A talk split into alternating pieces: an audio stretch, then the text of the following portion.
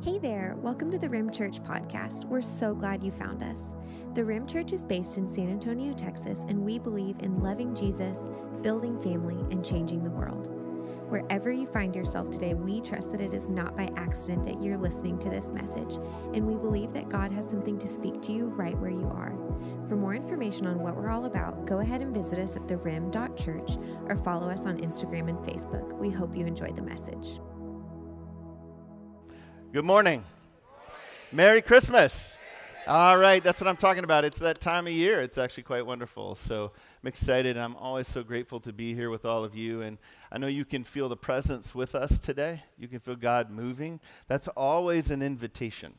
Anytime you start to feel that little thing where God's moving inside you, the hair standing up on the back of your neck, or you start to feel kind of like, I don't even know these songs, and where is it in this piece of paper? And I can't even find it. And then you're like, oh, I don't care anymore, and I'm just going to sing words that make sense to me. And then all of a sudden it rises to something that was more important than you ever thought it would be, and you find yourself more, more than yourself. And so, my, my invitation to you is to consider that if God is moving in that way in you this morning, that's because there's a larger invitation for you in this morning. And that beginning this t- at this moment, you start to look for it. I don't know what it is. God knows what it is. And as you begin to discover the best of Him, you'll discover things about you you never imagined. My fourth grade teacher was Mr. Elo. Now, Mr. Elo was the coolest. He was like the very first male teacher that I'd ever had. So, right from the very beginning, I thought this is going to be great.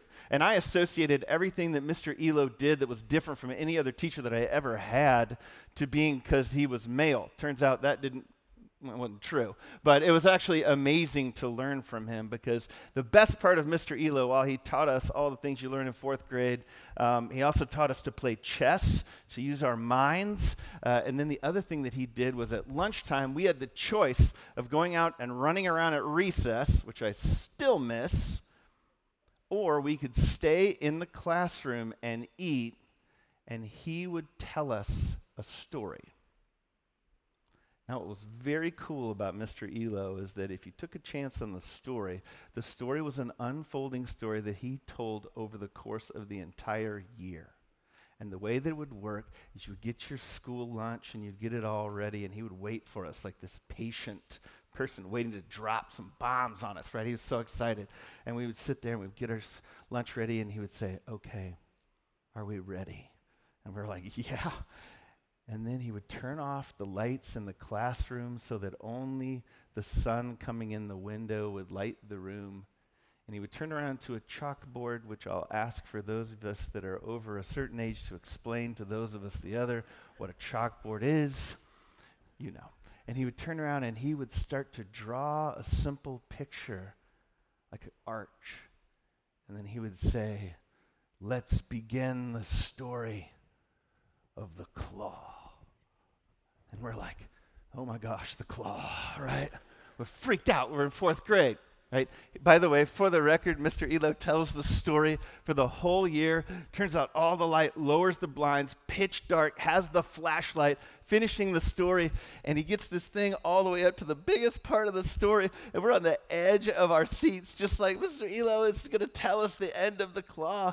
And he gets really, really quiet, and he's a very soft spoken man, and we're just like, this, it's dark, it's scary. And he just goes, Ah! and scares us all to death in the most epic year long prep for a jump scare of all time. For the longest time, I used to think that was the lamest end of a story ever that we listened to for a year. And then I realized Mr. Elo legit made every part of it up every day. But what I remember is a couple of things. The moment that Mr. Elo came in and he said, Now, let's tell the story of the claw. We just leaned in, wanted to know everything. And stories are like that, always. I mean, I want you to think about the real human expression of understanding that stories actually inform so much of who we are, how we think, how we expect. And what's wild about that is to think about why. Why do stories actually matter? How is it that we understand things? Truth is, if you talk to any theologian ever, and you keep saying this word, why, why, why, why, why, guess what it comes to? Eventually they're like, okay, fine. Once upon a time. And they'll tell you a story about how it affected them and why all the study matters. Stories are the foundation of our understanding of who we are, and if you look at the scripture, who God is. Because stories make us ask a question. And that question is this Is this true? And if so, what does that even mean? Would you stand as we read the beginning of a story? It's in your uh, bulletin. We'll read together if you don't mind. Sometimes the best stories we lean into even more are the ones that we already know. So let's read and look for something new this morning in this profound and beautiful story from the Gospel of Luke, chapter 1, beginning at verse 26. We read together In the sixth month, the angel Gabriel was sent by God to a town in Galilee called Nazareth, to a virgin engaged to a man named Joseph of the house of David. The virgin's name was Mary. Stop. What a great opening line. If you're not leaning in yet, something's wrong. We're just we're reading story like it's rote, like we've read it too many times. Let's just read that again. But I want you to imagine this is a historical moment where time is going to break. And you're invited right now. Let's read again. In the sixth month, the angel Gabriel was sent by God to a town in Galilee called Nazareth to a virgin engaged to a man named Joseph of the house of David. The virgin's name was Mary. And the angel came to her and said, Greetings, favored woman. The Lord is with you. But she was deeply troubled, yeah, by this statement, wondering what kind of greeting this could be. Then the angel told her, Do not be afraid, Mary, for you have found favor with God. Now listen, you will conceive and give birth to a son, and you will name him Jesus. He will be great and will be called the Son of the Most High. And the Lord God will give him the throne of his father David. He will reign over the house of Jacob forever, and his kingdom will have no end. Mark asked, uh, the, Mary asked the angel, sorry, how can this be since I've not had sexual relations with a man? The angel replied to her, The Holy Spirit will come upon you and the power of the Most High will overshadow you. Therefore, the Holy One to be born will be called the Son of God. And consider your relative Elizabeth. Even she has conceived a son in her old age. And this is the sixth month for her who was called childless. For nothing will be impossible with God. See, I am the Lord's servant, said Mary. May it happen to me as you have said. Then the angel left her. That's crazy. Have a seat. If your mind as a person in 2023 doesn't go, I mean, we grew up with this story. A lot of us, if you grew up in church, raise your hand. If you grew up in the United States, raise your hand. Yeah, like, and you grew up in the world. Okay, so Christmas, this particular story pops up uh, all over the place, and it's got all kinds of things that are attached to it. But it's really an amazing thing. If we're not careful, we'll miss the story because it's familiar. Well, let's walk through this thing because this is a wild story that asks us to pay close attention and to ask, is this true? And if so, what does it have to do with me? Bible always does that. So let's walk into the world. Come with me into the first century. Walk into a time very different than ours in some ways and very similar in others. When Rome ruled the world, and a young woman in a dark room was trying to figure out what in the world was next in her life. It's fascinating, too, to do that, by the way, when you're studying the Bible, especially stories that are familiar like this, because Mary is portrayed all over the place, right? Especially in a town like San Antonio, uh, Mary of Guadalupe, like you can go, the, like about 40% of our city is Catholic, and so Mary is a very important part of our larger culture. She's everywhere. Except what's interesting is somehow in the Protestant break away, we left her behind. You ever notice that? She's become, in our tradition, a rather small, faithful young girl that had a baby in a miraculous way and then had a troubled relationship with her son until he's on the cross when somehow he mends it with another disciple. And that's about it. But how could that be it if God chose her? How could she be such a small character? In so much of our life if God said it's this one? And those are the kinds of questions that rattle me. I'm like, all right, so let's get to know Mary. A lot of you probably already know Mary. Does anybody know uh, how old? They know kind of how old Mary was when she died. That's recorded, all this kind of stuff. So they know within a couple of years of how old Mary is at the time that the angel Gabriel comes and visits her. Does anybody know how old Mary is? Do you remember from their study? Hmm? 16 years old, that's the most common. 16 years old. Some people say as young as 14. Is there a 16 year old in here or 14? Girl, by the way? No?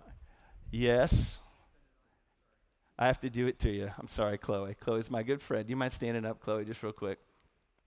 Mary, 16 changes the world. For real. Should we ever doubt God's ability with us? If He can start as young and as sweet and as good as someone like Chloe, but in this case, Mary. But don't miss it. She's a kid. She's young. Hasn't seen much.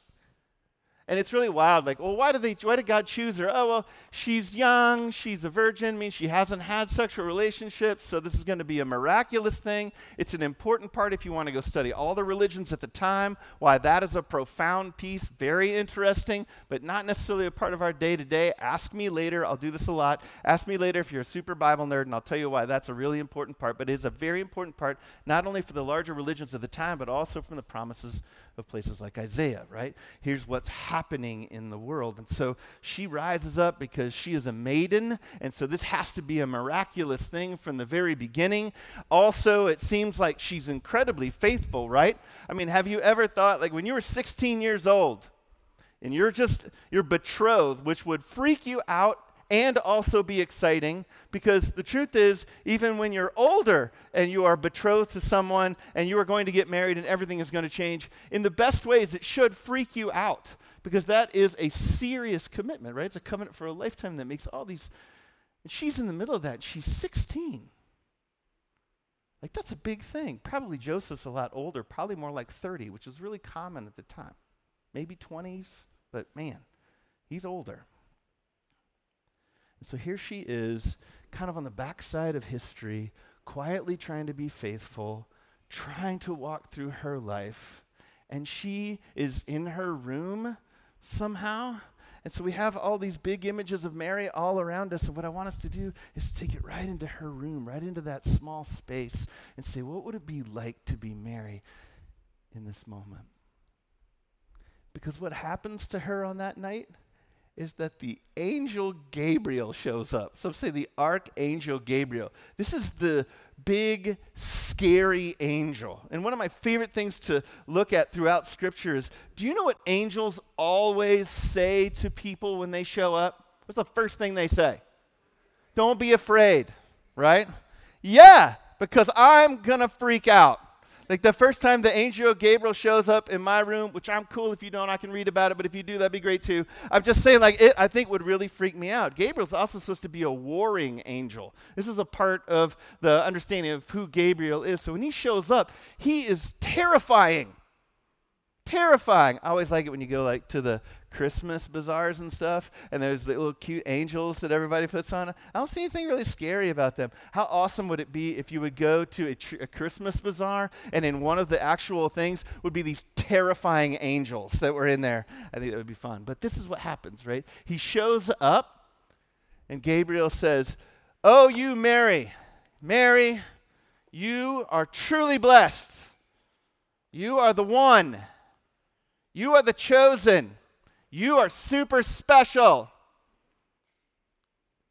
And when we read the story, because we know the end, we're like, yeah, she is.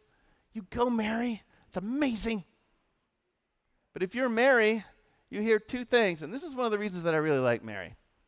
One of them is that when we read the story, because we know the end, we're like, of course she says, let it be with me. She sings this beautiful song, which we'll get to. She has this really faithful response. That's all really good and kind. But her first response is my response in two different ways. Here's the first response that she makes. The first thing is that says, she questions Gabriel because she's like, what kind of blessing is this? Like, if you know Scripture, and you, many of you do, deeply know Scripture, right? And you know these stories. Think Moses, think uh, Deborah, think Isaiah, think them all, right? And then the angel Gabriel shows up. You know for sure God's speaking to you, and it says your name, whatever that might be, and says, Oh, you are chosen for this beautiful thing. You know how these things go. You're going to be like, Really? I mean, yay, I don't want to be weird, but like, I, I would like to know what we're actually talking about. And she does. She says, Well, kind of, what do you mean? Here's what I love about Mary. She, from the very beginning, is very, very normal in a lot of ways. We've made her, venerated her, and for some good reason, because of the story that's about to be told. But in this case, she's very, very normal. You remember there's another story, so there's 10 maidens, right? And they all have to keep their um, keep the oil in their in their lamps, right? There's these maidens are everywhere. Faithful maidens of Israel are all over the place. You go into Galilee and there are all these villages filled with young ladies that are betrothed to young men. This is what's going on. That's not that big of a deal. That she knows all the scripture, that's not that big of a deal. That she's really faithful in the face of Gabriel, you probably would be too, even though you'd probably like me ask several questions. Because if Gabriel actually showed up, God on earth came or in, in this form came to you in this way and was convincing enough that you knew it was him, you'd be like, all right, I don't know how this is going to work, but oh, okay. Right? So none of that is all that special. What's special about Mary? What's special about Mary is in the face of it all, she asks the human question. She's able to stand in the glory of God in Gabriel and still have enough sense to say, What does this mean? There is incredible grit and power in this woman. You know how else I know that? Here's a little bit of ruining Christmas for you. There's no donkey in the Christmas story. It doesn't exist. Every time you imagine Mary coming to Jerusalem or Bethlehem eventually on a donkey, because she's so pregnant, That'd be like saying, and then Mary, who later is so poor they have to bring the two doves to make the sacrifice, is riding in a Mercedes uh, limousine on the way to actually, that's not, that's what a donkey was at that time. You want to know how Mary, nine months pregnant, shows up in Bethlehem? She walks.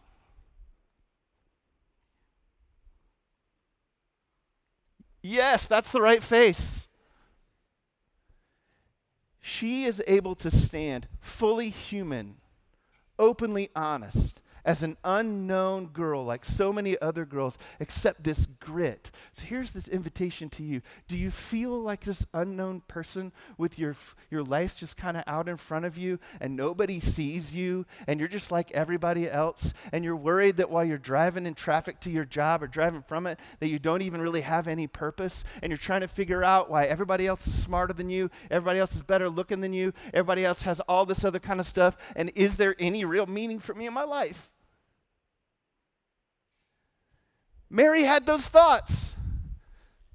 And you know what God thought about her with all of those thoughts? Hey, heaven, that one. She's perfect for this job.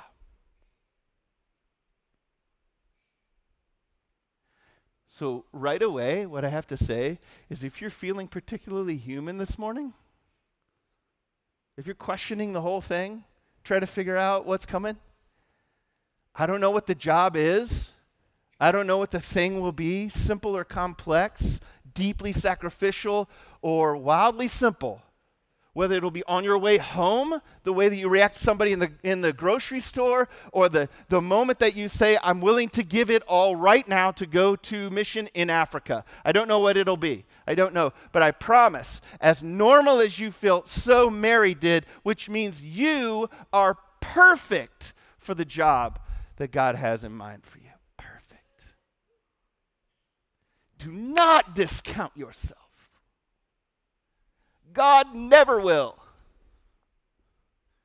You are extraordinary and ideal and beautiful and wondrous and gifted and strong and capable right now, especially in your vulnerability. Right? It's, it's the picture of who we are, it's a picture of what God wants us to be. What we do is we get caught up in what we think about ourselves in comparison to other people that are around us and TikTok, right? We, we have this like crushing pressure to be something that God's like, good grief, you're not that. You're so much bigger and better. There's no way Mary could have known. It's the whole song that's overplayed over and over in the mall. Mary, did you know? The answer is absolutely not. because if she did, oh, Mary, you're going to have a baby and he's going to be crucified on a cross. I think the brakes come on for me. I'm like, whoa, whoa, whoa, whoa, whoa. That last part, could you go over it again? I don't I don't know. I have four children. No way. I'm fist fighting everybody. Even Gabriel. And I know I'll lose, that's fine. I'm just saying. If you're normal, if you're human, if you're thinking less of yourself, if you're in a quiet, dark room and you're not really sure, if you're too young, if you're not smart enough, you're not good looking enough, you didn't get the promotion, well, whatever it might be, the stuff that the enemy is whispering in your ear to discount you in the world, they're lies. They're just lies. And they're trying to make you become the person you hate. Listless and nervous. But Mary, she invites us to a different kind of story. To say, I don't have to be Mary. Mary was Mary. we used to say in our house all the time, right? You know, you have to be yourself. Everybody else is taken. And discovering that is the great joy of our lives. Mary has that discovery. So the second part is she has this very honest answer. And the second part I think is fascinating for me because it's what I think about in this story all the time. Because people will say, well, was, was Mary really a virgin? Is that real? Can we trust the Bible? And people are like, and all this other kind of stuff, right? And for the record, absolutely. I have no question about this. The more that I study the Bible, the more real it gets. I've spent almost 20 years in Israel, and I'm watching the Bible come up out of the ground in my lifetime. And so over and over and over, it gets affirmed in beautiful historical ways. I got no problem with this. But Mary, she has a problem. You ever notice that? The very first person that ever hears about the Virgin Mary is Mary. And she's like, bro, that doesn't work. That isn't a thing. You can't actually be a virgin and have a baby. I love that she tells Gabriel this information. But if you've ever had that thought, okay, you're just like Mary again. Part one, you're unknown. Part two, you got honest questions. That's part of the story. So is it true? Hmm. That's interesting, right? Because then truth becomes more about facts and meaning and power and invitation than ever it was about the ridiculous smallness that we make things at times. Is Mary's story true? Yeah. We can walk right into it. You ever felt human and alone? You ever felt incapable and small? Yeah, that's true. But have you also known that somehow in the deepest part of you that your story is bigger than it is? That there's a purpose that's more than what you're experiencing right now. That you know deep down that there is an uncomforted disquiet in you that says there is something more coming, almost like you're homesick for something you can't quite put your hands on. I read recently that if you're not homesick for heaven your entire life, then you're not paying attention. And that when you see the moments of it break into your life, it will actually make you homesick for more. You'll always live a disquieted life, questioning and wondering, looking for what's true. And the story of Mary invites us again into that. Mary is completely human. But the gritty part of her helps her to be the person invited to do this particularly magnificent thing. And she says yes. Here's the like challenge, right? How she says yes. We didn't read it. Go read it later. She says yes in what is traditionally called the Magnificat. It just means magnify, right? My life will magnify you, is what she basically says. And she spills out all this scripture. Her story, her song is basically saying as much scripture as she possibly can in the shortest amount of time. She's like Genesis, Deuteronomy, 1st and 2nd Samuel, bang, bang, bang, bang, bang, bang. It's like this big, dense scripture burst that comes out of her. So it's almost like she says, I'm not sure if I can handle this. And Gabriel's like, No, you can't. It's not up to you to handle it. God's going to handle it. That's what you need to worry about. By the way, that's what you need to worry about. If you're thinking the big invitation of my life is something I can't do, then you're perfect uh, because God meets you wherever you are and does the rest of the work, which is an extraordinary thing. She gets that. Then she starts growing up into this idea and she realizes, like, she can feel her heart swell. She can feel the identity thing kind of banging around in her head. She's like, I think this is what I'm actually made for. This is the next one step I got to take is just say yes to this this one night. I am built for this. And so what happens to her is this expression of Scripture. And I asked myself this what would be my expression? Like, would I be full of Scripture? Which begs a question that's borderline inappropriate. What am I full of?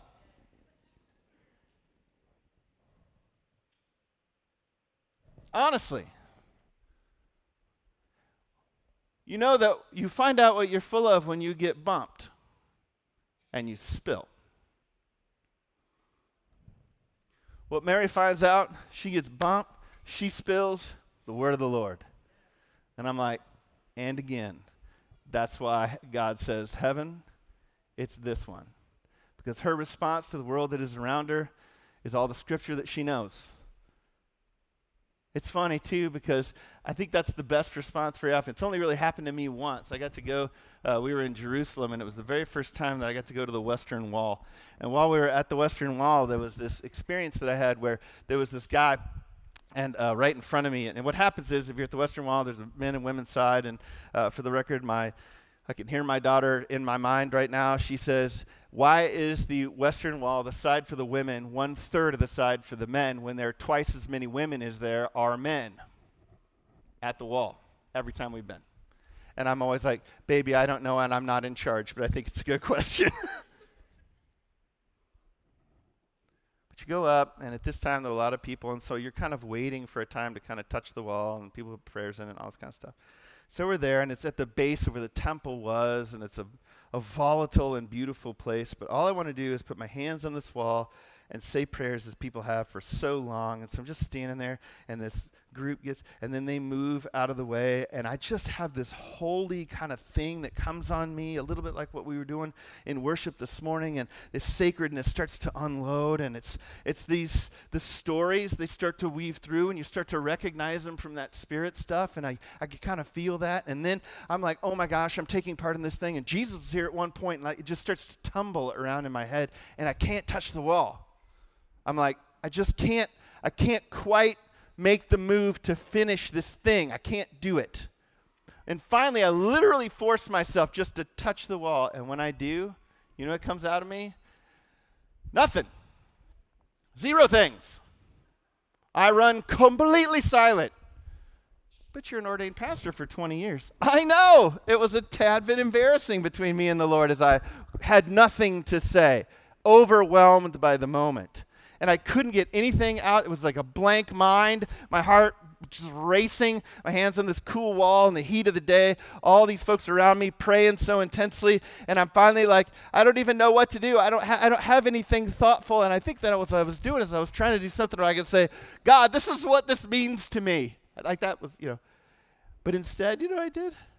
I just stopped and I rested and the coolest thing happened. It has never happened since, and it did not happen before this. Every single bit of scripture I had ever memorized came out. Didn't take long. I grew up United Methodist, so those of you that are Baptists, you could have been there a while, but for me, several minutes of VBS and some other things. But it was powerful and beautiful and connective and hopeful and the only honest answer that I had. And I don't even think it made any sense. But I realized that it had taken me so many years to get to a place of preparation that once I got to that space, I would have that. And so here's the challenge feeling pretty human, pretty unseen, pretty normal. You're perfect. A. B as you move into this story and the Spirit comes having great questions, perfect. You should disbelieve until you don't. Let God be in charge of that because that'll blow your mind. But don't you dare f- stop questioning. You think the Bible is a book of answers? The Bible is a book of questions, looking for a conversation, for a relationship. There are a lot of answers in the Bible, I get it, but I promise that's what this is about.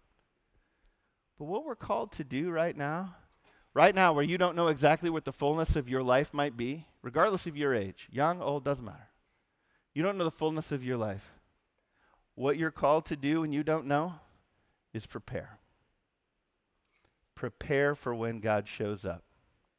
Read scripture, pray, get discipled do everything that you need to do so that you can be fully who you are, woven into the larger story when that moment comes. And it might come simply, and it might come extraordinary. It might be ordinary or it might be extraordinary to try to get into a preacher mode right there, but that's what it is we're spending too much time trying to imagine what God has for us in our life and too little time preparing, knowing that when God shows up, we'll see it.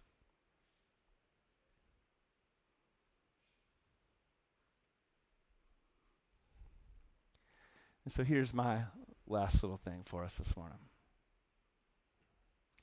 Get to know these people in the Christmas story. Know them. Don't let the mall tell you who the shepherds are. Don't let Mariah Carey, God bless her, I guess, of course, easy. Like let's let's actually kind of walk this out. Let's get these big shows down to a small space and get to know these folks and recognize they're they're just like you and me, which in one sense is very comforting, in another sense should be terrifying. Because in Isaiah it says, Remember the rock from which you were cut, the stone from which you were hewn. Remember Abraham, who is your father, and Sarah, who gave you birth. Right? You're a part of this story too. And that's that final piece. And it's my favorite part. This story starts in the dark. It starts in the unknown. It starts in the confusing. It starts in the I don't have enough, I could never, there's no way. All of them do. God does his best work in the dark. So don't feel like because you're in it, for some reason you've been passed over. It may be your time.